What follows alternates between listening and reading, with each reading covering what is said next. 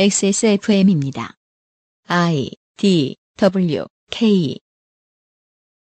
당신은 언제쯤 상처받지 않는 무적의 인간이 될 수 있을까요? 사람을 만나본 경험이 풍부해지면 무적 모드가 되는 날이 올까요? 랜덤으로 많은 사람들을 만나 다양한 대화를 하면 어느 시점부터 더 이상 사람에게 상처받지 않을까요? 시민들을 매일같이 살갑게 만나야 하는 구나 군의회 의원, 주민센터 민원 담당 등을 오래 하면 완벽한 쉴드가 생길까요? 그들도 여전히 콜센터 상담사, 사회부 기자, 은행 청경, 명품 플래그십 스토어의 고객 응대 전문가 등등의 경험에서 나온 지식까지 다 알고 있지는 못할 겁니다.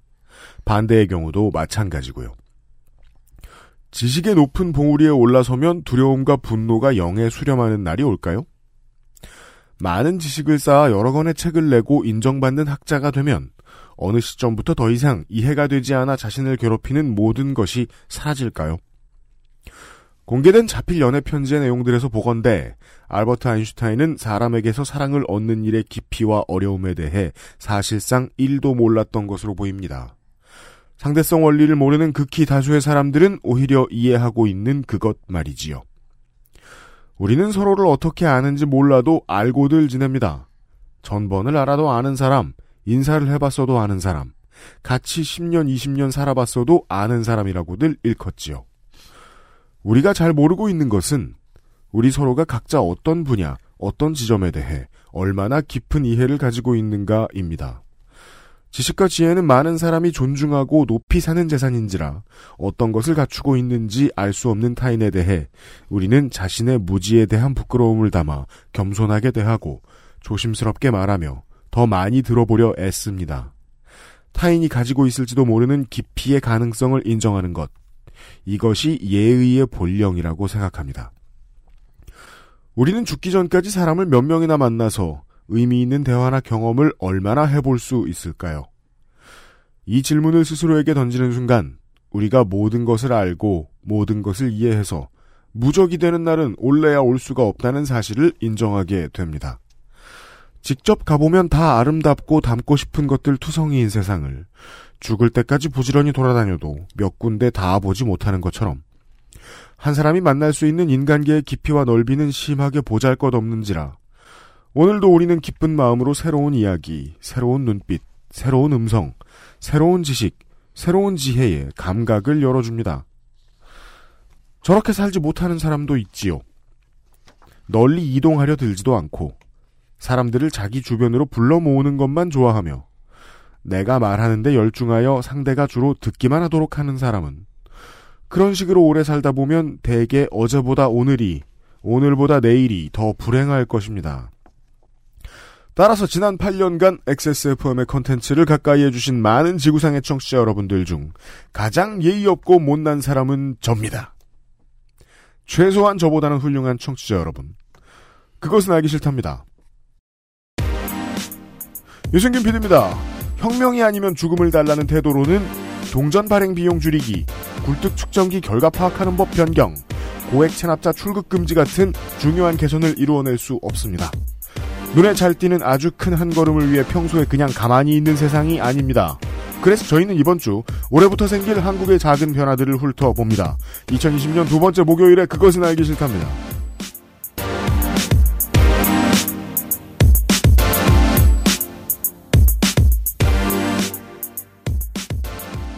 제가 세상에서 가장 무시하는 사람이 누군지 아세요? 덕질인? 저죠.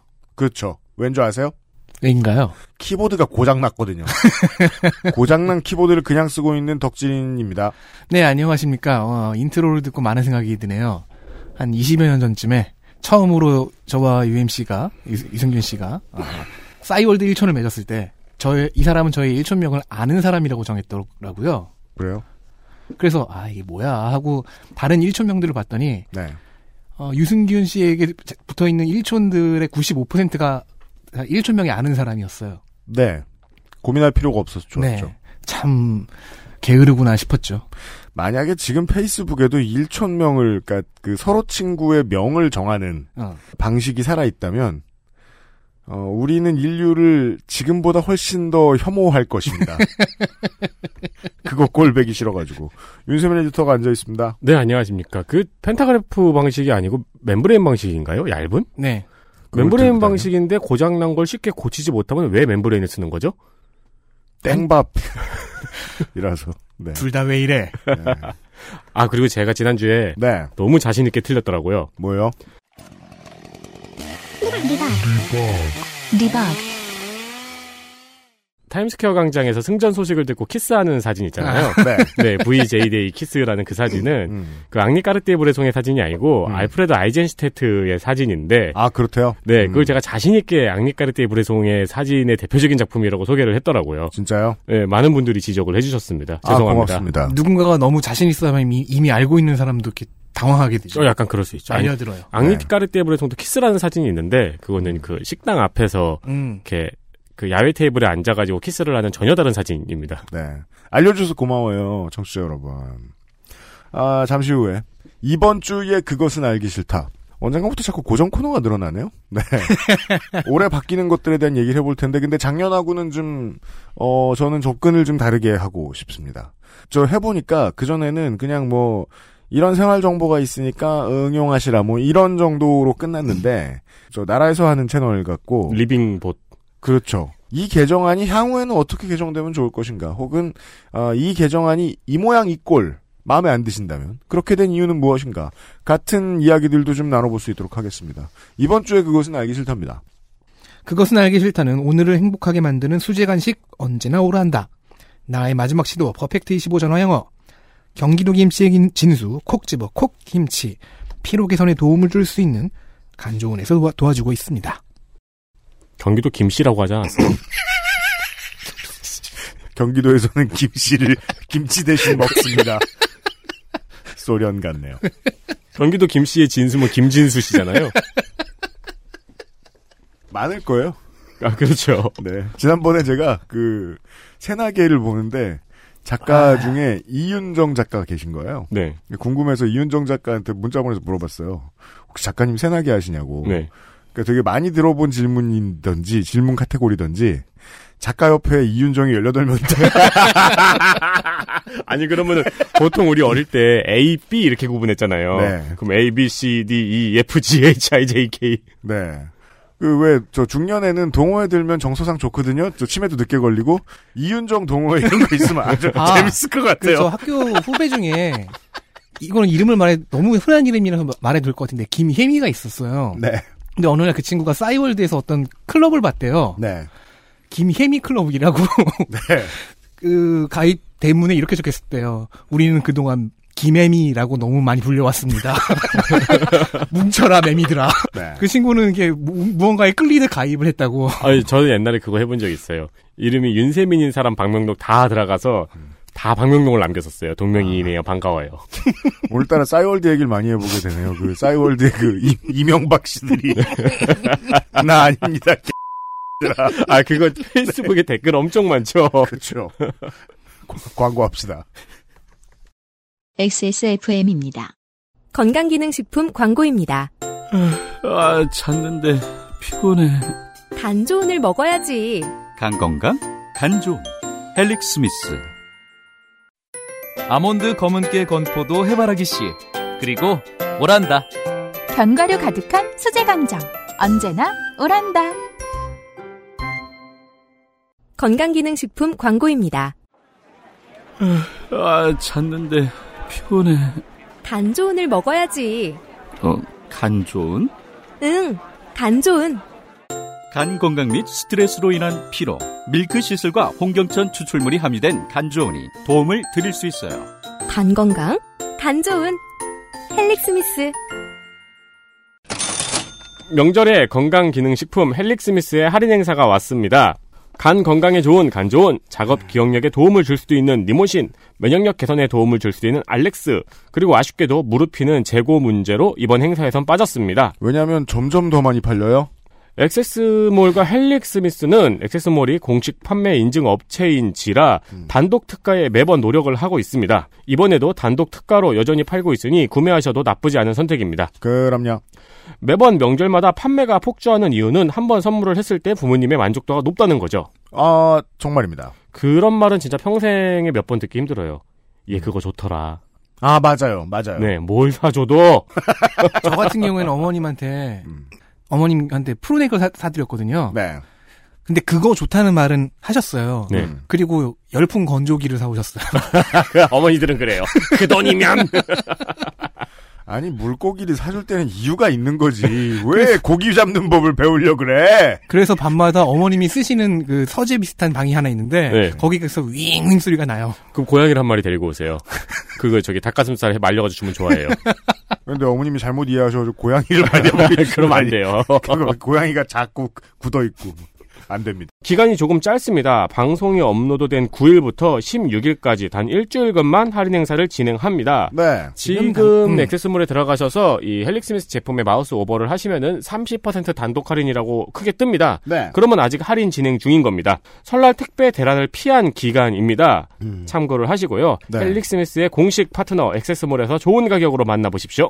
설날 선물을 준비하시기가 좀 올 시즌이 빠듯합니다. 설날이 아주 빨리 왔죠. 네. 우리처럼 저 음력 보고 살지 않는 사람들 입장에서 설날 아우 되게 빨로 그렇죠. 예, 부담스럽습니다. 빨리 준비하셔야겠습니다. 설날이 2월에 있어야지 2월 통으로 노는 기분이 좀 더 많이 들거든요.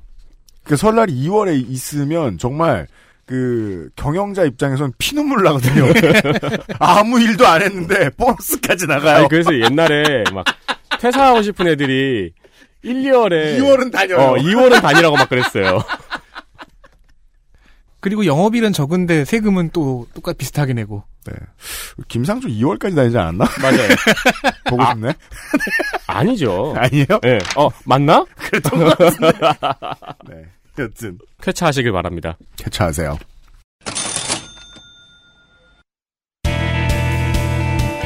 뉴스 라운드업. History in the making. 뉴스 라운드업을 혼자 알아서 하겠습니다. 왜냐면은, 비상시국 대책회의 팀이 너무 바쁩니다. 황교안 대표가요, 새로운 보수당과의 통합에 대해 적극적인 자세를 보였다는 뉴스들이 있는데 꼭 적극적인 자세를 보인 건지는 모르겠습니다.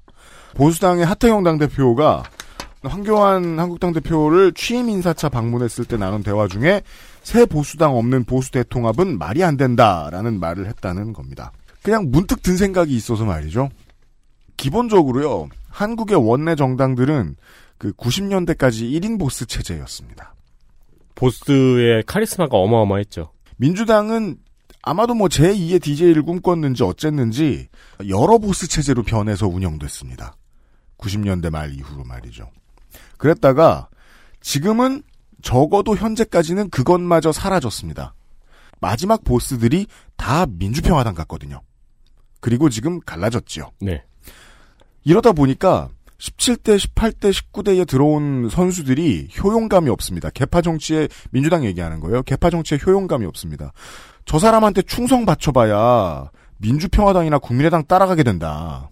지금 그런 의원들이 덜어 있죠? 그 형님 따라갔다가 지금 아무데도 못 가게 된 사람들이 지금 덜어 있어요. 제 역사 속에서 페이드아웃된. 아니, 뭐, 출마할 겁니다, 또. 네. 네. 하지만 페이드아웃. 될 가능성이 높은. 죄송합니다. 네.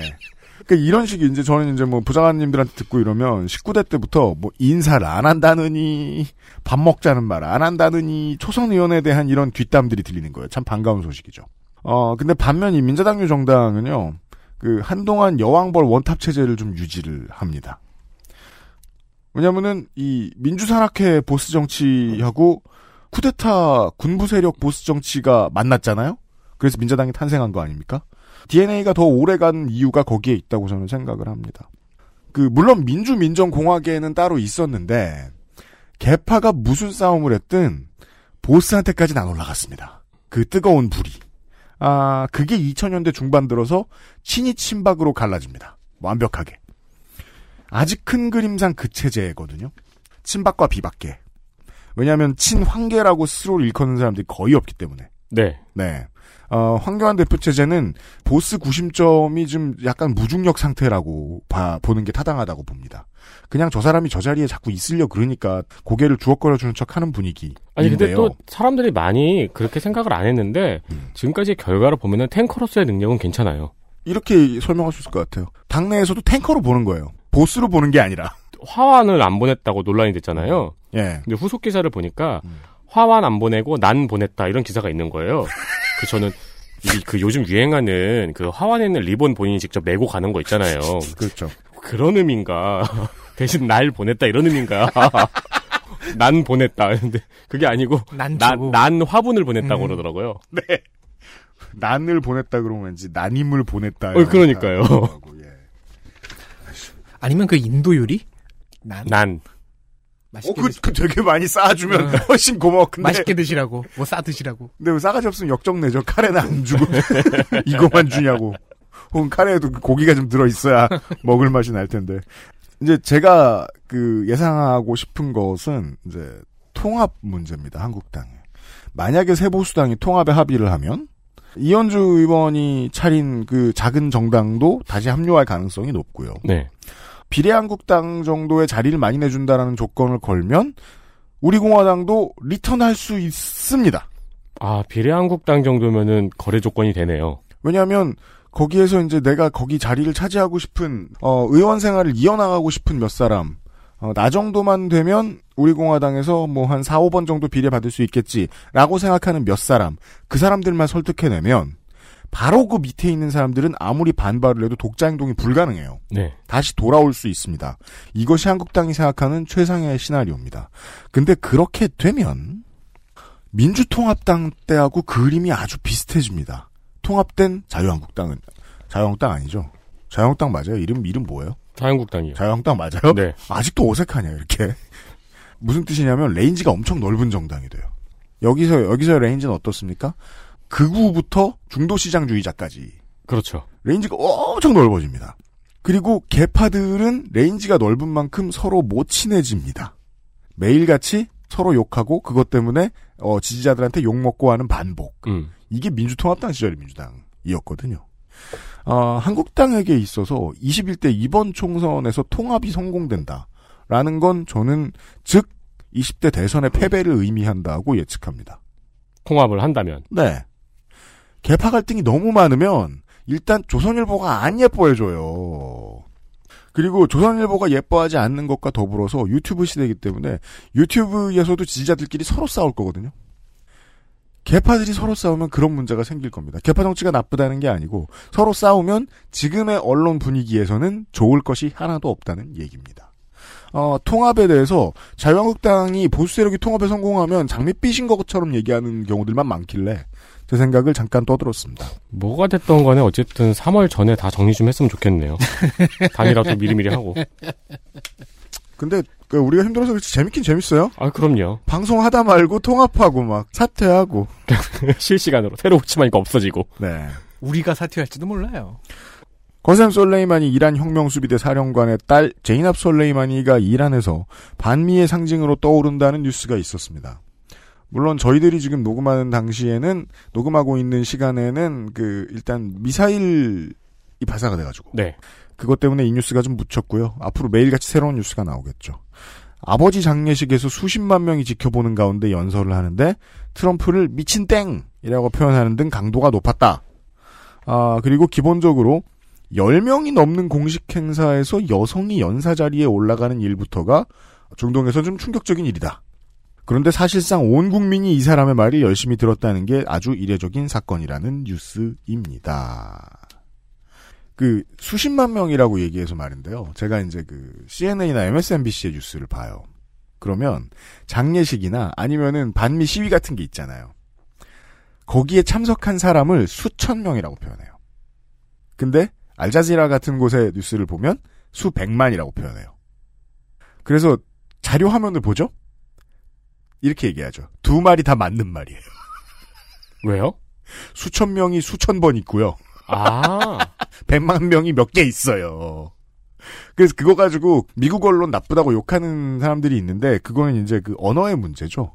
왜냐하면 미국 말로는 1000 다음이 100만이기 때문에 이게 큰 차이가 아닐 수도 있어요. 그럴까요?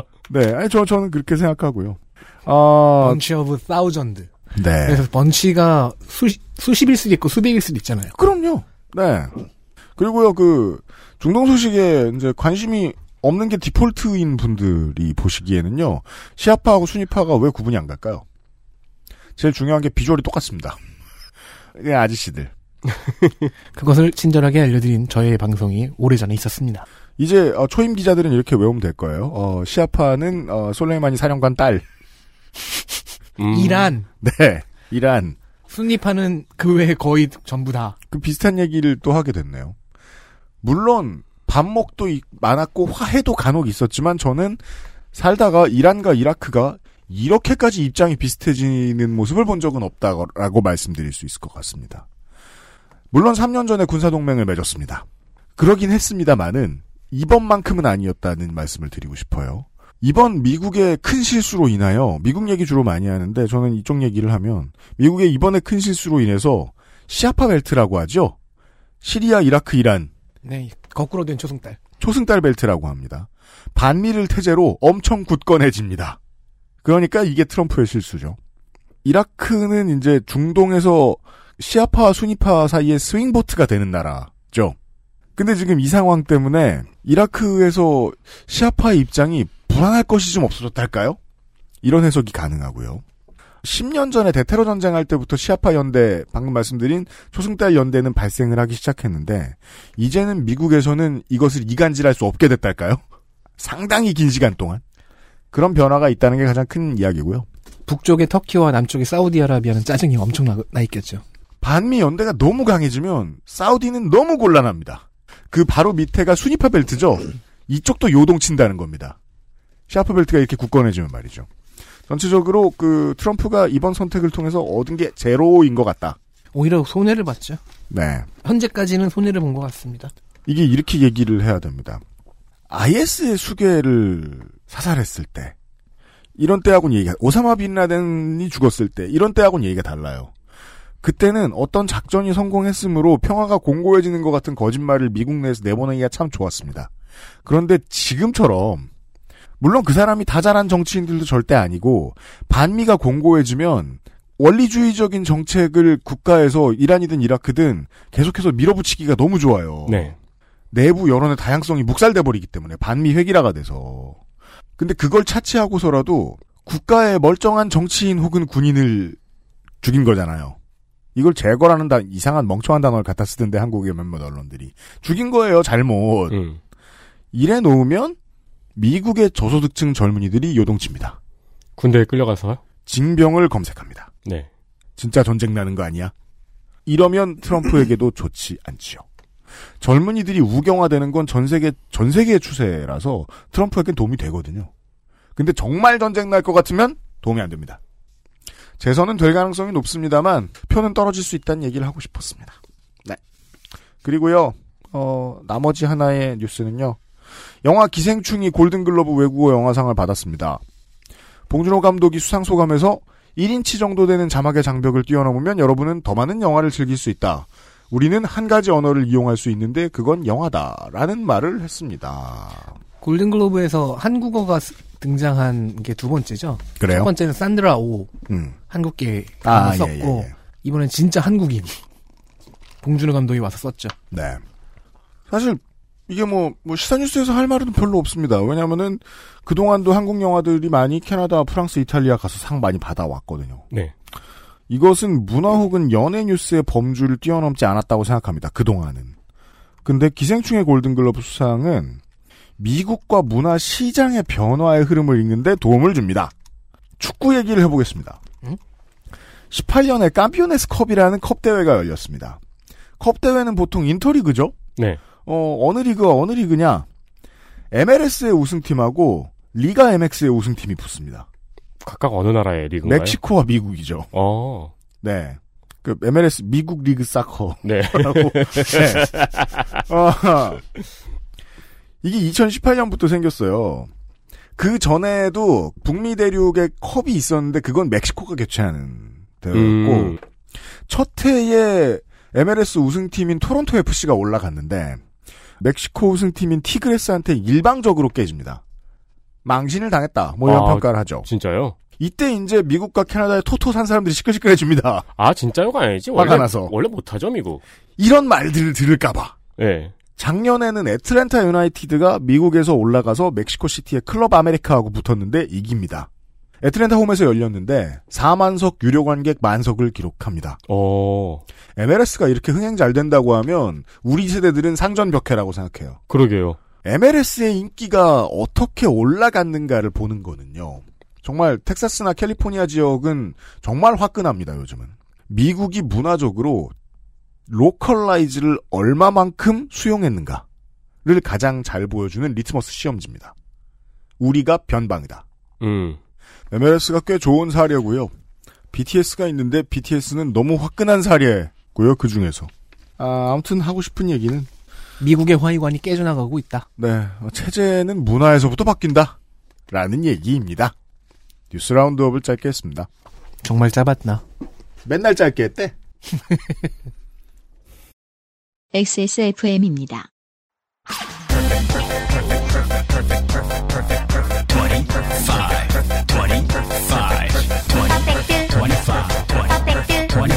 전화로 공부하는 원어민 1대1 수업. Why don't you call Perfect 25? 콕 집어 콕. 믿어도 되는 김치를 찾을 땐 콕 집어 콕. 햇서 빙진 김치. 재료부터 공정, 유통까지 안심. 직접 구매한 재료로 만드니까요. 그러니까 김치가 생각날 땐 콕 집어 콕. 올해부터 변하는 것들을 한 21가지쯤 준비했습니다. 이번 주에 그것은 알기 싫답니다. 에디터하고 덕진이 거의 다 했습니다. 주민등록증, 주민등록번호, 여권.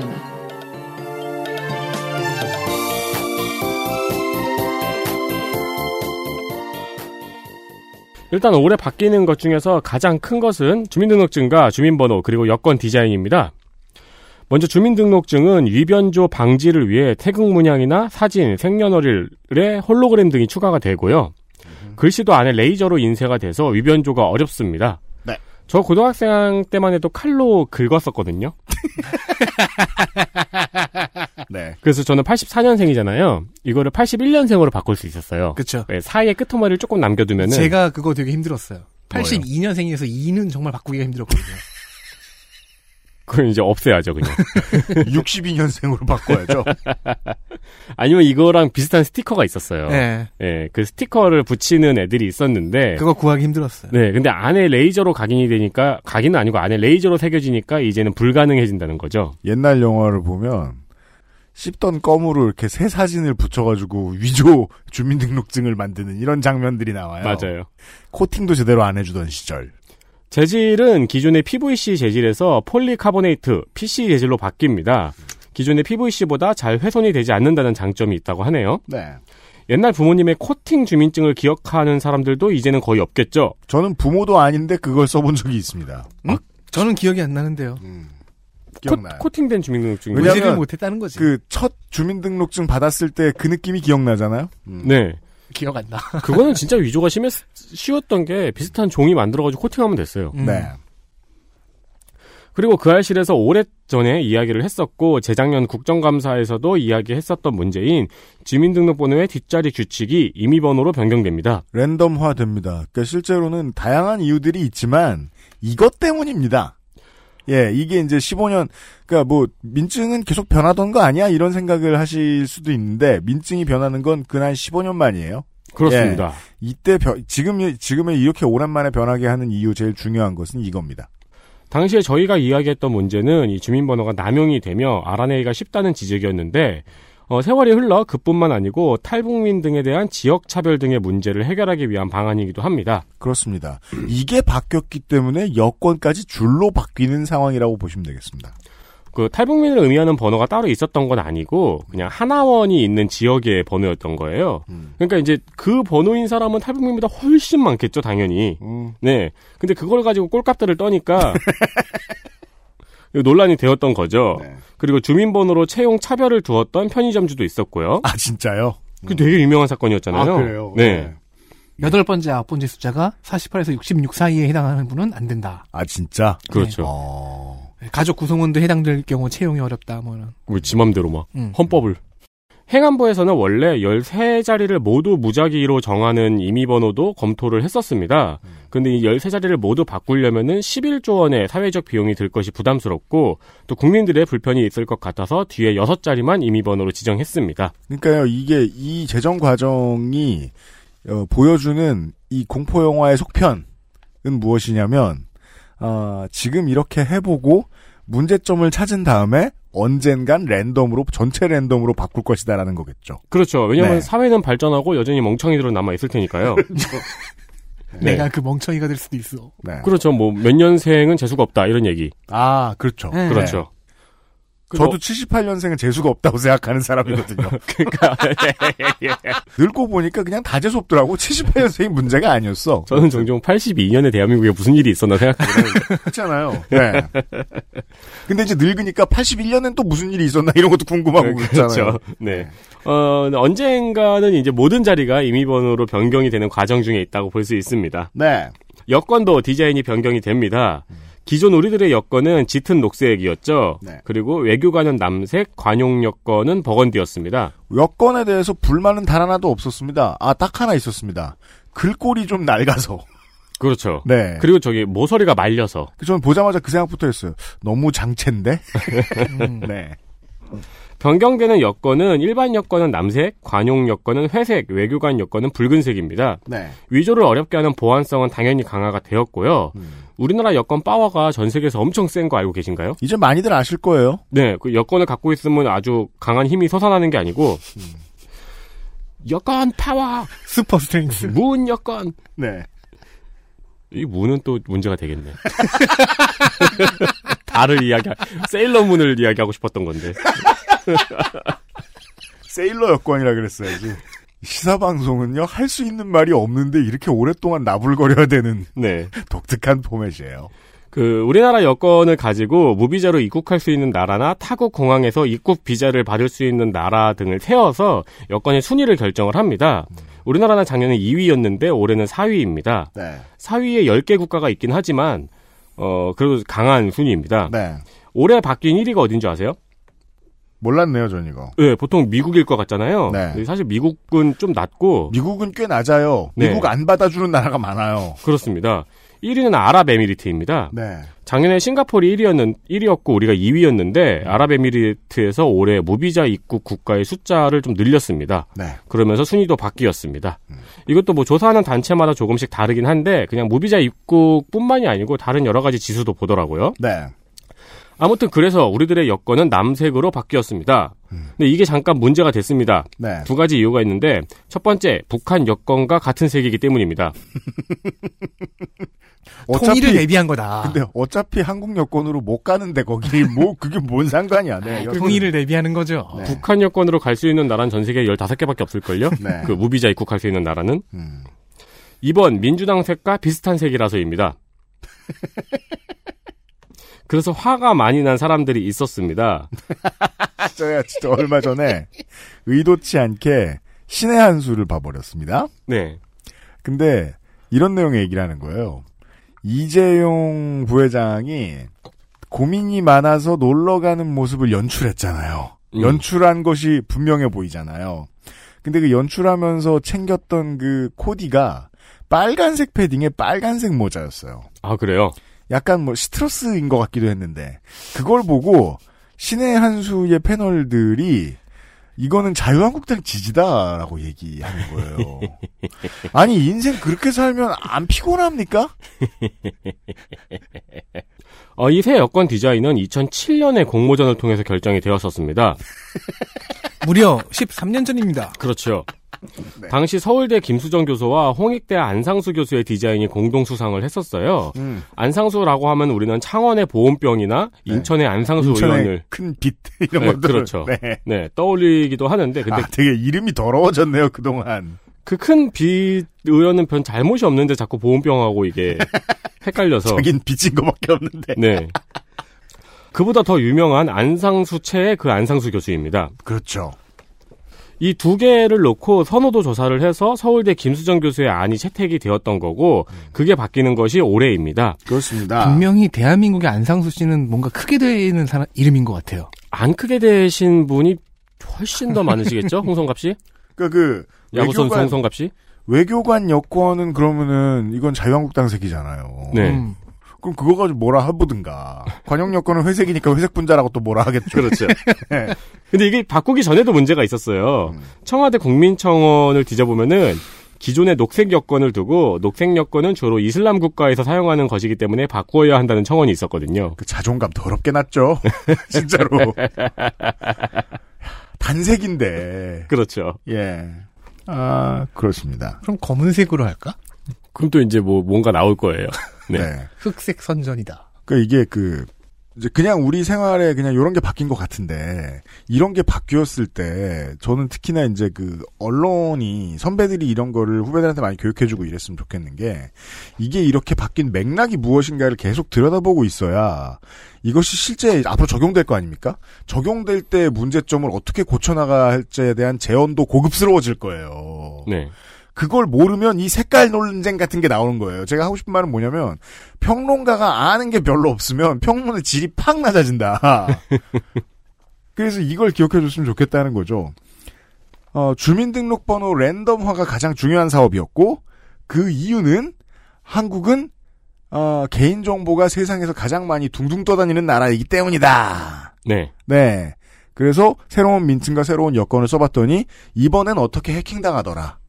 이런 걸 알아보는 게 이 정책 변화에 대해서 가장 실효성 있는 취재일 것 같습니다, 앞으로. 그렇습니다. 네. 그런 이제 의미가 있는 거였는데, 이슬람 국가든이 북한 여권 색이라든이 꼴깍들을 떠고 있는 거죠. 네. 원래 정책이라는 거는 저그의 완전성과 비슷합니다.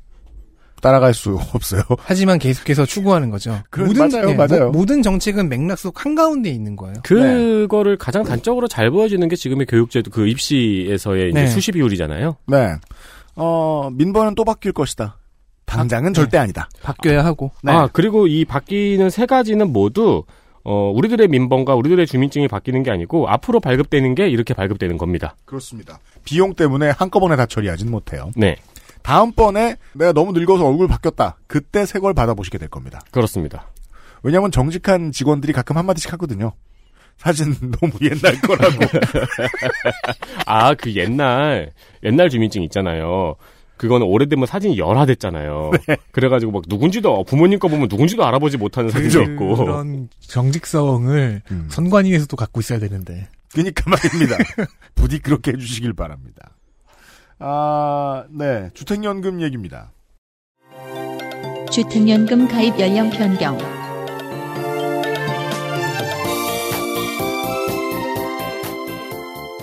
네. 주택연금 가입 기준이 완화될 예정입니다. 현재는 60세 이상에 가입할 수 있는데, 금년 3월이 가기 전에 이 기준이 55세로 낮춰집니다. 부부의 경우엔 연장자 쪽이 기준이 되고요. 이 제도는 지금 한창 패치를 계속 하고 있는데, 네. 그 작업 중에 하나가 연령 변경인 겁니다. 저는 사실 주택연금이라는 게 있다는 걸 처음 알았습니다. 주택이 없으니까요. 홍성갑 씨의 개인 사정과도 연관이 있는 건데, 네. 이게 처음 생겼을 때 사람들이 무슨 얘기를 했냐면은, 자식들이 남은 재산인 집마저 뺏어가니까 만들어 놓은 거다. 이런 얘기 있었어요. 제가 그 자식이거든요. 네. 호시탐탐 노리고 있거든요. 네. 형제들과 싸울 준비가 돼 있습니다. 세상에 제가 모르는 게 많으니까요. 제가 몰랐다고 해서 뭐라고 하지 말아주십시오. 네. 주택연금은요, 자기 집을 국가의 담보로 제공하고 연금을 받아가는 제도입니다. 정액제고요. 혹시 중간에 내가 숨이 멎어버리면 상속자에게 그 권한이 넘어가는 등 여러 이것저것 세이브 장치가 좀 있습니다. 예. 받아온 연금을 반납하고 중간에 해지할 수도 있고요. 이런 게 존재하는 이유는 실제로는 이 한국의 어르신들이 가진 자산 중에서 부동산이 좀 많기 때문입니다. 맞아요. 비싼 상품은 갖고 있는데 그걸 현금화하기가 애매한 어려움이 있죠. 이거를 이제 금융자산으로 바꿔주는 복지 겸 금융 서비스인 겁니다. 그렇죠. 왜냐하면은 실제로 어르신들 같은 경우에 집을 팔 때는 더 이상 이제 집 벌어 다닐 여력도 없고 내가 부동산을 더 투자하려고 하는 게 아닌데 팔 때는 보통 자식 사업 망해서 인 경우가 많아요. 네. 즉 이제 내 잘못이 아닌데 넘겨버리고 그럴 때들이 있거든요. 그래서 다주택자는 해당이 별로 없어요. 하나 빼고 나머지 다 팔겠다라는 보장을 해야 가입이 돼요. 네. 그리고 담보로 제공한 집은 임대를 하지 못하고 자기가 살아야 합니다. 그러니까 이게 이제 오묘한 차이죠. 이 민주당과 보수 정당 차이 사이에 어디가 전국의 입법부의 주도권을 가지고 있느냐를 네. 보았을 때 만약에 한국당 다수였다면 네, 의회가 요렇게 통과되지 않았겠죠. 집이 여러 채여도 아마 그냥 오케이 해줬을 거예요. 그렇죠, 그렇죠. 네. 그 중에 제일 비싼 집으로 드세요. 이런 식으로. 네. 네. 그런데 이제 박근혜 정부 때부터 주택금융공사가 고민을 시작했습니다. 왜냐, 주택 가격 상승률은 점점 둔화가 돼요. 근데 그래서 연금 지급금은 줄어듭니다. 네. 그런데 조기 퇴직이니 뭐니 하는 고령화 현상이 가속화되는 거예요. 그래서 일단 가입 연령부터 낮춘 겁니다. 네. 국민연금 받기 전에 수입이 없는 구간이 생겨버리니까요. 50세 안까지 나왔는데 일단 이번에 55세로 낮춘 겁니다. 왜냐하면 이것도 이제 향후 패치가 다시 될 가능성이 좀 있는 것이 대상자는 늘어났는데 지급 금액만 더 늘어날 수도 있거든요. 예, 그렇죠. 리스크가 있을 수 있어요. 네. 그리고 지금 사실 지급하는 금액은 조금씩 줄어들고 있습니다. 그리고 다음 패치 작업도 살짝 예고가 되어 있는데 다음 패치할 부분은 연령이 아니라 가입 요건입니다. 네. 현재는 9억 원 이상의 집을 갖고 있으면 가입이 불가능합니다. 심지어 다주택자라도 이제 가입할 수 있는 예외 조항이 있는데 합산이 9억 이하일 때입니다. 네. 그렇게 거의 나머지 판다고 약속하면 되는 그런 건데 자, 담보로 받아온 주택의 가격이 떨어지기라도 하면 국가가 손실을 보전해야 되니까라는 게 이유였어요. 네. 이건 공적연금이다. 네. 부자까지 보장해줘야 되겠냐. 라는 발상이었죠. 부자선이 9억이었던 거죠. 그래서 두 번째 고민이 시작되는 겁니다. 상승률이 낮아지긴 하는데 그건 평균이고 또 상승은 하잖아요. 그렇죠. 그래서 점점 9억 원 이상의 주택 비율이 늘어나고 있습니다. 그래서 아예 가입이 안 되는 사람들이 늘어나요. 네. 그러면 정책의 원래 취지와 현실이 맞지 않게 되는 겁니다. 네. 현재 국회에 상정되어 있는 주택금융공사법 개정안이 있는데요. 민주당 최재성 의원 등 17명이 발의했습니다. 가입 요건 중 하나인 주택 공시가의 제한을 9억이라는 제한을 없애자는 내용이 골자입니다. 이 제한선을 없으면 그럼 야 리스크가 커지지 않냐라는 반론이 있을 거 아닙니까? 여기에 대해서는 제도가 2007년에 처음 도입됐는데 그때부터 지금까지 발생한 손실 건수는 4건밖에 없고 액수로는 4천만 원 정도다라는 자료로 반박하고 있습니다. 아무 일도 없었다는 얘기예요? 네. 손실 건수는 무슨 사례인지 되게 궁금하긴 하네요. 전소 혹은 고질라. 아, 그렇죠. 네. 지진? 아, 귀신. 등, 오. 아, 곤지암. 네네. 네. 등등등. 네, 대신에 이제 연금 지급액 자체는 고가주택이라고 무한정 높게 책정해주지는 말고. 이 9억의 용도가 그래서 바뀌는 거죠. 네. 9억 이상이면 9억이라고 봐버리자. 지급을 할 때. 그래서 그 경우에만 기준을 둬서 그 이하로만 즉 연금 지급의 상한선을 만드는 용도로만 쓰자. 그러면 부자가 연금을 더 많이 받아가는 상황은 안 나온다는 거예요. 9억이란 집을 담보로 맡기든 30억이란 집을 담보로 맡기든 받는 연금은 똑같다. 그렇죠. 9억에 맞춰진다. 네. 근데 내가 서울에 집이 있는 사람이야. 안 들 건 아니잖아요. 예. 그 이제 자식과의 협의가 중요하죠. 억울해서 그러니까 자식을 암살하거나. 예. 이게 고령화 시대를 대비하려는 움직임 중 하나죠. 언젠가 또 이 50세로 낮아질 수도 있고요. 그렇습니다. 이 9억이라는 기준이 12억으로 올라갈 수도 있고요. 야, 50세로 낮아지면은 이게 개념이 되게 신기한 게 인생의 반 투자해서 집 하나 사고 그 집 담보로 인생의 반 먹고 살고. 그렇죠. 나쁘지는 않은 것 같습니다. 네. 네. 이거야말로 아까 얘기한 주민등록증보다 더 많은 패치가 일어날 거라고 저는 생각을 합니다. 네. 일단 가장 의의가 있었던 것은 이 9억 걸려서 나는 시비가 생각보다 되게 시끄러웠는데 예. 그걸 이제 그 9억이라는 기준의 용도를 바꾼 지점이라고 보면 좋을 것 같습니다. 나중에 정부가 이 담보로 맡긴 주택이 몰려있는 곳만 개발해가지고 말 나오고 막. 그러니까 얼마든지 그런 류의 버그는 있을 수 있다는 거죠. 네. 왜냐하면 우리도 이제 곧 50대가 될 텐데 그때 가서 집을 산다라고 하면 이 연금 문제를 고민하고 살 거예요. 아마 분명히. 아 네. 맞아요. 네, 네 그렇게 생각합니다. 모바일 운전면허증 얘기는 사실 저도 이거 보면서 알았어요. 모바일 운전면허증과 주민등록 등 조본.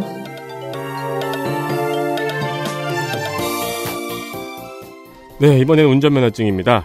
올해 이통 3사와 경찰청이 모바일 운전면허증을 출시할 예정입니다. 네. 발급 방식은 기존에 문자로 하는 본인 인증에 비해서 딱히 뭐가 편해진 건지 잘 모르겠는 그 앱 패스를 이용하는 겁니다. 그렇습니다. 아유, 뭐 편하긴 해요. 좀 편해지긴 했어요. 그러니까 이게 패스의 미래를 얘기를 해볼게요. 이 패스 같은 앱을 쓰는데 우리가 받는 스트레스가 있잖아요. 네. 이것이 얼마나 줄어들 수 있느냐는 앞에 말한 1번 항목 주민등록 번호의 변경. 예, 성패에 달렸습니다. 그렇죠. 네. 저는 사실 이 앱이 도입된 게, 뭐, 공인인증서, ATBS, 뭐, 이런 거랑 뭐가 다른 건지 잘 모르겠어요. 왜냐면 딱 우리 세대들이 그렇잖아요. 그, 공인인증서에 대한 어마어마한 트라우마를 가지고 사는 사람들이잖아요. 사회생활을 할 때 공인인증서 없이는 살 수가 없었겠으니까. 네. 그래서 언젠가부터 대쪽 같아졌단 말이에요. 이제부터 가입하라는 그 어떤 것도 하지 않겠다. 그래가지고 패스 보고 있으면 패스 볼 때마다 꺼져. 다 패스해버려요, 계속. 네. 우리 나이 또래들 중에 패스 안 써본 사람들 많을걸요? 맞아요. 제가 네. 안 쓰려고 하다가 어쩔 수 없이 이것만 하자라고 했던 게 패스였어요. 네. 여기에 실물 운전면허증을 등록을 하면은 그 앱이 본인 인증 후에 운전면허증을 QR코드로 제시를 합니다. 그렇죠. 이게 이제 어떤 의미가 우리 생활에서 실제로 어떻게 변할 거냐면 이미 지금 이제 아무 카드도 안 들고 다니는 분들이 계세요. 네. 네. 휴대폰 하나만 들고 나오죠. 한국도 이게 실현이 됐죠. 거의. 네. 어딜 가나 이제 웬만하면은 공공장소에서 동전자 불과 몇 년 전만 하더라도 시내 모처를 운전해서 가더라도 동전 준비하고 네. 공원에 가도 동전 준비하고 이런 경우들 많았는데 이제 거의 다 사라졌죠. 하지만 자차를 가지신 분들은 XSFM에 오실 때는 현금을 준비하셔야 됩니다. 네. 안 받아요. 카드. 그리고 QR코드로 사용하거나 아니면 모바일 카드를 상당히 많이 받아주기 시작을 했고 이제는 정말 아무 카드도 없이 다니는데 나한테 신분증이 필요할 때 지갑을 챙깁니다. 그렇죠. 그것마저 사라질 수 있게 된 기회죠. 맞습니다. 자, 그러면은 우리가 길에서 경찰이 잡았을 때 생각을 해봐요. 거치대에서 빼요. 지문이나 홍채 인식을 해요. 이거 하는 시간이 든 다음에 QR코드를 경찰한테 보여줘요. 경찰이 QR코드를 다시 찍어요. 그러느니 사실 지갑에서 꺼내는 편이 쉬울 수는 있겠죠. 홍채 인식했더니 패스 앱으로 연결되고 다시 인증하고. 근데 운전면허증을 잃어버렸거나 요즘에는 말씀드린 것처럼 지갑을 안 갖고 다니시는 분이 많으니까 일단 비상용으로라도 등록을 해놓으면 좋겠죠. 무조건. 그렇습니다. 근데 그 클럽에서도 옛날에 막 뭐 페이스북 보여주고 막 그랬거든요. 지갑 안 가져왔을 때. 아 그래요? 네네. 페이스북 생년월일 막 이렇게 보여주고 막 그랬어요. 클럽 갈 때 좋다. 네. 네. 근데 그것보다 중요한 거는 관련 플랫폼에서 활용할 수 있다는 겁니다. 네. 이미 통신 3사는 소카와의 면허 확인 서비스 도입을 진행 중이고요. 이게 실제로 가장 많이 활용되고 활용도가 높을 부분이 공유 플랫폼들입니다. 맞습니다. 차, 킥보드, 이런 거 쓸 때 반드시 운전면허증 필요하죠? 네. 네. 최근에는 폰으로 면허를 찍어서 인증을 받아야 되는 서비스들이 있었습니다. 네. 예, 저도 최근에는 공유 전기자전거하고 전기 킥보드를 이용하면서 그렇게 가입을 했거든요. 네. 제가 얼마 전에 강아지와 함께 산책을 길게 하려고 네. 한강공원에 갔습니다. 주차장에 들어가서 한참을 뛰어놀다가 오려고 봤어요. 봤더니 며칠 전부터 주차장 결제가 카드로만 되게 바뀐 거예요. 요즘엔 그런 데 많아요. 사람들이 준비를 제대로 못했는지 나가는 곳이 장사진이에요. 네. 아이 멍청이들 이러면서 가만히 있다가 주머니를 뒤져보니까 아무것도 안 들고 나온 거예요. 왜냐하면 난 개와 산책을 하러 왔고 개가 뭘 사달라고 할 것도 아니고 네. 동전이 많으니까 걱정할 게 없잖아. 그리고 아이폰이고. 네. 그래서 일단 뒤져보니까 없어서 깜짝 놀랐습니다. 아내와 상의를 합니다. 어떻게 할 것인가. 그냥 집에 갔다 오겠다. 그 집에 갔다 오기로 했어요. 걔는요? 차에 네? 있고? 네. 식구들은 차에 있고. 네. 그 집에 가려고 먼 길 나섭니다. 나왔더니 킥보드가 보여요. 네. 오, 이거! 하고 이제 폰을 꺼내서 가입해야지? 봤어요. 운전면허증이 없죠. 그렇죠. 거기서 망합니다. 그래서 이제 추워 이러면서 걸어가다가 따릉이를 만나서 따릉이를 타고 갔다 왔던 기억이 납니다. 카드를 들고 왔던. 네. 안 그래도 될 수도 있겠다. 그렇습니다. 이제 면허증을 사진으로 찍어서 보내지 않고 그리고 그 사진도 저장이 되니까 어쨌든 간에 그 사진 자체는 암호화되지 않은 정보잖아요. 물론 가서는 암호화시키겠지만. 네. 그렇게 되는 겁니다. 이것이 가능하게 된 것은 작년에 통신 3사와 과기정통부가 ICT 규제 샌드박스를 통해서 임시 허가를 받았기 때문입니다. 그렇습니다. ICT 규제 샌드박스 임시 허가는 뭔가가 발전해야 되는 산업을 있는데 뭔가 발전에 대한 산업이 있어요. 근데 관련 법안이 없어서 이거를 진행을 못하고 있어요. 네. 근데 국회는 작년에 일을 안 했잖아요. 그또 찾아보니까 딱히 안 된다는 법안도 없어요. 해도 될 것 같아요. 이럴 때 2년의 유효기간을 두고 일시적으로 허가를 하는 제도입니다. 이게 이제 그 스팀 유저분들은 체험판 해보고 그 미리 결제해주는 시스템 같은 걸 생각해봐 주시면 좋습니다. 네. 그러니까 이게 법인데 베타 버전을 써보는 방식이죠. 그렇죠. 네. 예, 당연히 아무거나 다 되는 건 아니고요. 기술이 새롭게 개발된 기술이어야 되고 이용자 편익이 있어야 하기 때문에 누군가가 미확인 금속을 이용한 차세대 주판 같은 걸 만들겠다고 하면 신청이 안 됩니다. 이런 기술이 또 뭐가 있을까? 그러니까 무슨 연쇄살인 공유 사이트. 뭐 이용자 편익은 없는데 새로운 기술이다. 예, 이용자 편익이 없는 새로운 기술. 뭐 뒤져보면 몇 가지 있겠죠. 네. 여튼. 네, 형광 이름표. 그러나 지적사항도 있습니다. 원래 이 면허 자료라는 거는 경찰청하고 도로공단이 관리를 하고 있는 자료입니다. 근데 이거를 통신 3사에 넘겼다가 유출 사고가 나면 어쩌냐는 문제인 거죠. 그렇죠. 그리고 이 면허 자료라는 거는 공공의 관리 영역입니다. 근데 공공의 관리 영역을 왜 민간 사업자에게 떠넘기느냐는 지적도 있습니다. 근데 이거는 좀 후진적인 생각이라고 생각을 하고요. 왜냐하면 이 민간 사업자라는 말은 다시 말해 모바일 플랫폼이라는 네. 말이 될 수도 있는데 그렇게 말을 바꿔보면 이게 좀 옛날 마인드라는 걸 알 수 있는데 중요한 문제는 통신 3사에다가 넘겨서 유출 사고가 나는 문제는 우리가 가장 두려워해야 되는 한국이 가장 두려워해야 되는 문제잖아요. 네. 그래서 여기에서 정치권이 지금 혹은 이제 관련 부서가 우물쭈물하고 있는 이유가 나옵니다. 그렇습니다. 어? 국가에서 앱을 만들라고? 욕할 텐데? 그거 싫어합니다. 이제는. 이에 대해서 과기부는 이 모바일 운전면허증을 비롯한 최근의 민감 정보, 예를 들어 지문이나 홍채 등이 폰에 저장이 되어 있죠. 이 정보들은 폰에만 저장이 되고 중앙 서버에는 저장이 되지 않는다고 답변을 했습니다. 네. 그럼 폰이 해킹되면 우리 잘못이겠죠? 아, 이거 만약에 재판 같은 게 생기면은 좀 문제가 되겠네요. 그렇죠. 네. 네. 삼성 잘못이냐, SK 잘못이냐? 아니면 사용자 잘못, 이용자 잘못이냐? 네, 소카 잘못이냐? 그러니까 이게 그 ICT 규제 샌드박스의 뭐랄까요, 정신이랄까요? 이런 지점이 정치적으로 민감한 지점이라는 겁니다. 그래서 문제가 생기면 소 잃어봐야 외양간 어딜 고칠지 알 수 있거든요. 그런데 이게 그런 류의 논의를 한국 언론은 별로 안 좋아하죠. 이 베타 버전은 무조건 쓰면 안 돼 같은 마인드를 좀 가지고 있죠. 네네. 네. 저걸 주장하는 놈들의 속셈이 있다. 그렇죠. 그렇게 봐선 안 될 거라고 생각합니다. XSFM입니다.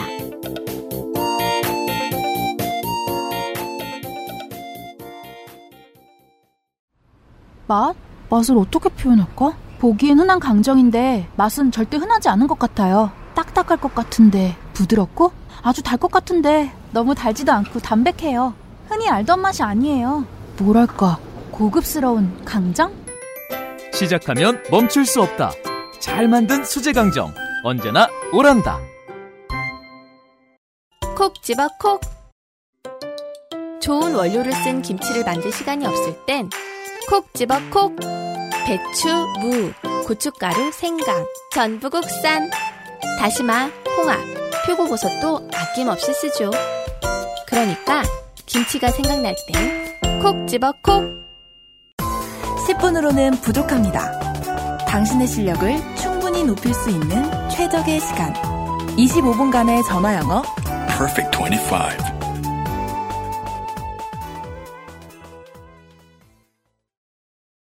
광고를 듣고 왔습니다. 2020년부터 달라지는 것들에 대한 이야기들을 나누고 있었습니다. 오늘 시간에 조금 남아있네요. 아동수당 범위 확대.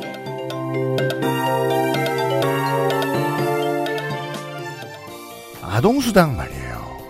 네. 그렇습니다. 아, 국가는 사람들로부터 부모의 집을 뺏어간 대신 아동수당을 주는군요. 아니, 그렇게 아니죠. 보이나? 아, 자식 입장에선 그렇죠. 네. 자식이 뺏어갈 집을 지켜준 대가로 3세에게 돈을 주는데 네. 정의로워요? 아동수당이 무엇인지 모르시는 분들은요. 한국의 미디어들 가운데서 아동수당을 가장 이 실감나게 설명한 콘텐츠는 요즘은 팟캐스트 시대라는 팟캐스트에 235회하고 241회가 있습니다. 네. 그때 아동수당이 처음 이제 구현될 때의 아수라장. 그때 아주 잘 묘사하고 있습니다. 네. 왜냐면은 우리가 그 사연들을 읽어드린 다음부터 네. 언론이 막 취재하기 시작했거든요. 그 언론이 취재를 얼마나 막 했냐면은 요파씨의 사연 보낸 분까지 막 취재하고. 그렇죠. 네. 네, 보편 복지 원리는 주택연금 외에도 아동수당에도 적용이 되어 있습니다. 네. 사실 저는 요파 씨를 띄엄띄엄 들어서 이런 수당이 있다는 것도 처음 알았거든요. 해당 안 되니까요. 이건 부끄럽지가 않아요. 그럼요. 네가 아동이야? 왜냐하면 요파 씨 235회가 나왔던 2018년 9월에 처음 생긴 정책이니까요. 그렇습니다. 그래서 그때 최초의 혼란이 많았고 공무원 여러분들과 은행 직원 여러분들이 큰 고생을 했습니다. 네. 엄마 아빠들도요. 네. 새벽에 나와 줄 서느라고. OECD 35개국 중에서 근데 그 아동수당을 받으려고 줄을 왜 서냐면 줄 서면 빵처럼 배급하는 것이 아니라 은행 계좌를 처음 만들어야 되는데 그 계좌 트는 게 너무 어려워서 그때 나왔던 상품이 뭐였냐면요. 그러니까 아동수당이 국가에서 매월 나오는 거잖아요. 네. 그러니까 은행들은 무슨 상품을 만들었냐면 적금 들으세요. 그걸로 그러면은 우대금리를 팍팍 드릴게요 하는 걸 만들었어요. 5%짜리가 나왔죠. 네. 요즘 한국에서 5% 금리의 적금이 세상에 어디 있습니까? 그러니까요. 근데 그걸 받아준 거예요. 되게 중요한 미끼 상품이었는데 은행들은 미끼 상품인 줄 알았는데 미끼로만 쓰기에는 세상에 애가 너무 많았던 거죠. 그래서 은행들이 깜짝 놀랍니다. 그래서 하루에 신규 10개 정도의 계좌만 열어주겠다 이렇게 말하는 은행들이 나타나요. 그럼 그 10개 안에 들어가려면 엄마 아빠들이 새벽에 줄을 서 있었어야 돼요.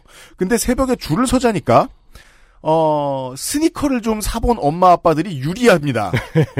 밤새서 뭘 사본 경험이 있거든요. 그래서 JTBC의 취재에 보면 조던 11을 신고 낚시 의자에 앉아서 이렇게 기다리고 있는 분이 계세요. 그분이랑 나중에 인터뷰를 하거든요. 그분이 요파 씨의 사연을 보내죠. 뭐 이런 말씀입니다. 그럼 공개방송도 오셨죠? 네. 아동수당 설명한 게 맞나요? 이게 지금. 요파 씨 얘기 같은데? 네. 네. OECD 35개국 중에서 아동수당이 없는 4개국에 속해 있다가 탈출한 지 2년도 안 됐습니다. 네. 자, 이 정책은 아시죠? 만 6세 미만의 아동이라면 무조건 월 10만 원을 지급하는 정책입니다. 소득계층 증명 같은 게 필요 없고 현금으로 쏴줍니다. 유명상 PD님도 신청하셨겠죠? 바보입니까? 한 방에 20만 원인데. 당연히 네 금리 높은 걸로 신청해서 받고 있을 겁니다. 유 PD님 이런 거 되게 빠삭하잖아요. 그니까요. 애 없는 사람들은 이제 그 감정적으로 이해가 안 되니까 이거 왜 그냥 원래 통장에 받든지 통장에 받아서 왜 모아놔 왜 금리를 따져 모았다가 나중에 딴 데 쓰죠. 그리고 이게 청약통장으로는 못 받을 거예요. 제가 알기로 청약통장으로는 안 되고 그게 네. 그리고 이게 좀 얘기가 길어지는데 옛날에 은수민 시장이 그 아동수당이었나 그거를 청년수당? 아니 아동수당을 이 국가에서 주는 거 말고 시에서 주는 거를 성남 지역 화폐로 준다고 해서 한번 이제 막 반대가 크게 일었었어요. 그때 반대가 크게 일었던 게 아니 아동용품은 인터넷에서 사는데 그거 성남 지역 화폐로 주면 어떡하냐. 막 그랬는데 그때 은수민 시장이 어차피 뭉뚱그려가지고 생활비로 쓰시는 거 아닙니까? 라고 하니까 뭐 대응이 좀 안 좋았네요. 뭐 유용을 막 뭐 유도하는 거냐 막 이러고 싸웠거든요. 네. 근데 정작 아동수당 나오니까 이렇게 적금으로 붙잖아요. 왜냐하면 유용은 잘못된 표현이거든요. 그렇죠. 그러니까 애가 아동일 때 그 돈을 쓰든 대학 들어갈 때 뭐 고등학교 들어갈 때 그 돈을 쓰든 유용이 아니죠. 다른 애가 되는 것도 아니고. 네. 여튼 도입 당시에는 소득 하위 90%만 줬는데 곧바로 2019년부터 보편 복지로 전환이 된 정책입니다. 그리고 금년 9월부터는 만 6세라는 기준이 만 7세로 상승이 됩니다. 이 과정에서 국회는 여러 가지 안을 내놓고 토론을 하고 싸우고 했는데 6세 기준은 정춘숙 의원의 안이 관철된 겁니다. 한국당은 이에 뭘 그리 쪼잔하게 팍팍 씁시다 팍팍이라는 마음이었는지 기준은 12세 2020년에 20만 원으로 2배 올리자라는 안을 가져옵니다. 네. 자 정춘숙 안에 6세 기준으로 하면은 2.8조의 예산이 듭니다. 근데 한국당 안으로 하면 12세 기준으로 하면 6.2조가 들고요. 20만 원으로 올리면 12조가 넘게 됩니다. 네, 12조 4천억 원이 되네요. 그 예산은 어디서 가져오실 겁니까? 라는 질문에 한국당은 일자리 예산에서 깎자는 말을 했다고 합니다. 아, 이게 되게 좋은 정치인들인 게 그러네요. 역시 어릴 때 잘 먹고 잘 살아야 나중에 잘 버팁니다. 직업 없을 이거는 때. 이건 함정카드야. 이건 함정카드죠. 이거 저기 일자리에서 깎으면은 당장 이번 정권에서 지지율이 떨어지고, 그리고 그렇죠. 우리 돈 받은 아이들은 우리를 지지하고. 이 당황했는지 김태년 의원은 절충 아닌 구세 기준의 안도 내놨습니다. 네. 일단 국회가 내린 현재의 결론은 정춘숙의 6세안을 채택하고 향후 김태년의 9세 그리고 한국당의 12세 안으로 쭉쭉 조금씩 올려나가는 방안이었습니다. 네. 이번이 그 첫 번째 확대죠. 그렇다고 합니다. 보험 얘기가 나옵니다. 개인정보 손해배상 보험 의무화.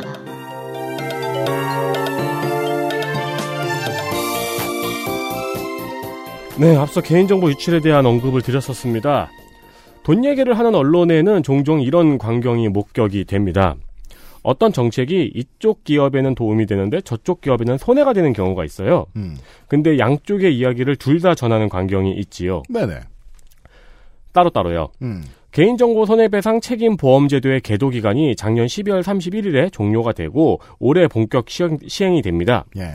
내용은 전년도 연매출 5천만 원 이상인 기업. 모든 기업이죠. 그쵸. 응? 그러니까 금치산자를 제외하고. 네, 연매출 5천만 원이니까. 연매출? 예. 일평균 이용자 수 1,000명 이상인 기업. 그리고 3개월간 저장 관리하고 있는 이용자 개인정보가 1,000명 이상인 요건을 갖춘 정보통신 서비스 제공 혹은 정보통신 서비스 제공사로부터 개인정보를 받은 자.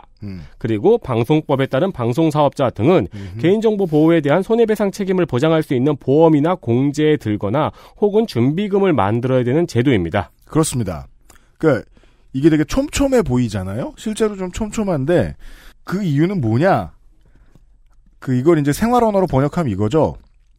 사람들 가입받거나 개인정보 받는 온라인 관련 일을 하는 모든 기업이라고 보면 될 것 같습니다. 아, 일평균 이용자 수 1,000명 이상인데 연매출 5천만 원 이하이면 놀라운 걸 팔고 있는 기업일 거예요. 땅콩 한 알. 일평균 이용자 수 1,000명에게 저항 한 개씩을 저항 한 개를 어떻게 배송해? 이렇게 민들레에 날려보내나? 저기 일반 그 편지 봉투에 넣어서 배송할 수 있어요. 저항 우편 환 가격도 여튼 네 모든 기업이란 얘기입니다. 네 개인 정보를 쓰는 온라인에서. 아니 근데 실제로는 일평균 이용자 수 1,000명 이상인 기업이 그렇게 많진 않죠. 우리가 20년 동안 보아온 개인정보 유출 사례를 생각해보면 아주 상식적인 거죠. 그럼요. 개인정보 유출에 대비한 보험가입을 의무화해라. 어제 요파시에 보니까 창고가 보험가입 안 해가지고 손해보신 분 이야기가 나오더라고요. 네, 출판업자님. 네. 그래가지고 갑자기 그 배구를 보러 갔는데 손해보험사가 왠지 땡기셨는지 네. KB손보 경기를 보러 가셨죠. 그렇죠. 네, 여튼. 여기에도 KB가 등장을 합니다. 네. 이 제도의 배경에는 2014년 1억 4천만 건의 카드사 개인정보 유출 사고가 있습니다. 당시에 문제의 KB! 네. 그리고 NH, 롯데카드에서 개인정보가 유출이 되었고 작년에 대법원에서 금융소비자연맹이 승소를 해서 1인당 10만 원씩 배상하라는 판결이 확정이 되었습니다. 2000년대 초중반에 옥션, 네이트 이런 곳들에서 처음에 개인정보 유출됐을 때만 해도 뉴스 첫 꼭지에 나오고 그랬었어요. 맞아요. 지금은 이렇게 큰 사고인데 보이지도 않죠? 네.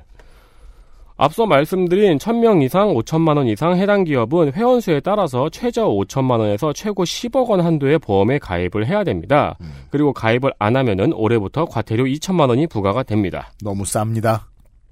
원래는 작년 6월부터 시행 예정이었는데요. 일단 가입을 해야 되는 업계들이 저항을 많이 했었고 보험 상품이 아직 개발이 다 안 된 상태였기 때문에 6개월의 유예 기간을 둔 겁니다. 제가 앞서 얘기한 경제지의 두 가지 모습이 이건데요. 첫 번째는 관련 업계의 반발을 전하고 있습니다. 네. 이 제도에 반대하는 경제지의 기사와 그리고 관련 상품을 내놓은 보험사를 홍보해주는 기사가 공존하고 있다는 이야기입니다. 그죠. 이럴 때마다 경제지는 갑자기 주머니가 여러 개로 바뀝니다. 네. 보험사도 홍보해주고 싫다는 기업 홍보도 해줘야 되고. 네. 방통위의 예상은 94만 개의 회사 중에서 약 20%인 18만 3,300개의 회사가 해당이 된다고 집계를 하고 있습니다. 생각보다 많지 않죠? 네, 나머지 80%는 일평균 1,000명이 안 되거나 뭐 저항을 팔고 있는 그런 그렇죠. 규모가 작은 사업자인 거죠. 그리고 여기에는 대학과 병원도 포함이 됩니다. 그렇습니다. 네. 대학과 병원 뭐 포함이 되는 정도라는 걸 이제 그 저는 설명을 보고 난 다음에 대학과 병원이 말하는 그런 느낌을 받았어요. 확대된다. 네. 네. 예.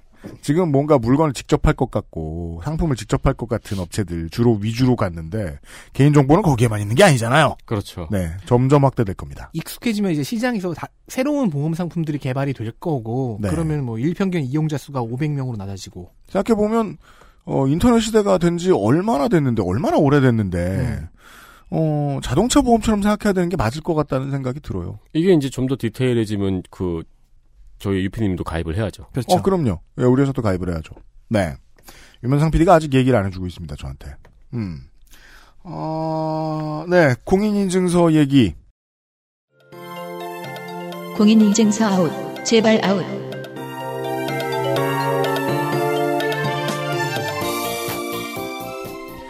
제가 그랬잖아요, 청취자 여러분. 공인인증서 폐지한다고 모두가 공약 걸었는데, 당선된다고 해서 빨리 폐지되지 않을 것이다. 그렇습니다. 저 처리할 일이 많거든요. 오랫동안 한국 인터넷의 공공의 적. 공인인증서와 액티브 X였죠. 게다가 둘이 연결되어 있어 불편은 2배. 그렇습니다. 짜증도 2배. 트라우마도 2배. 둘 다 이번 정부 들어서 퇴출 대상이 되었는데 공인인증서는 지지부진한 상태입니다. 네.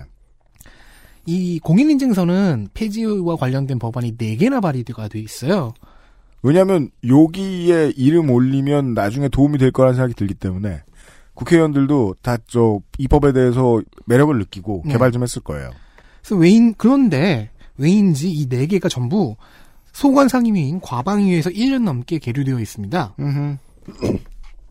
그래서 현재는 의무 사용 조항만 사라졌고 사용은 되고 있는 상태에 머물러 있습니다. 네, 그렇죠. 네. 그리고 변화에 익숙치 않은 공무원 사이는 계속 공인인증서를 쓰려 합니다. 그럼요. 근데 저는 이제 안 불편하던데요? 왜냐면은 컴퓨터에서 공인인증서 안 쓰잖아요. 이제 폰으로 다 하지. 자, 공인인증서 쓰는 법이 간편해지고 있는 단계죠. 네. 네. 현재 소위에 계류되어 있는 법안은 정부 발의안, 박선숙 의원 안, 조훈현 의원 안, 강병원 의원 안 이렇게 4개입니다. 네. 이게 2018년 9월부터 2019년 9월까지 이렇게 그 1년 사이에 발의된 4개예요. 네. 정부안의 내용은 폐지는 하는데 완전히는 안 되고 필요한 데에서는 쓰도록 보장해준다라는 식입니다. 네. 조금 뭔가 눈치를 보고 있다는 걸 알 수 있죠. 박선수관은 이제 공인 전자서명의 자격을 공인인증서 말고도 여럿에 부여하자는 제안입니다. 네. 즉 공인인증서의 독보적인 권한을 여기서도 없애보자는 얘기죠. 조훈현 안은 공인인증기관을 그 시야에 넣습니다. 네. 이거 지정제로 하지 말고 등록제로 해서 경쟁시킵시다. 역시 아생살타. 네. 강병원 의원은 아니 왜 다들 그 핵심을 못 찌릅니까? 하는 마음이었는지 아예 공인인증서 따위 집어치우고 전자서명 체제로 가자는 아닙니다. 전자서명 아닙니다. 네. 이게 가장 우리의 마음에 부합하겠죠.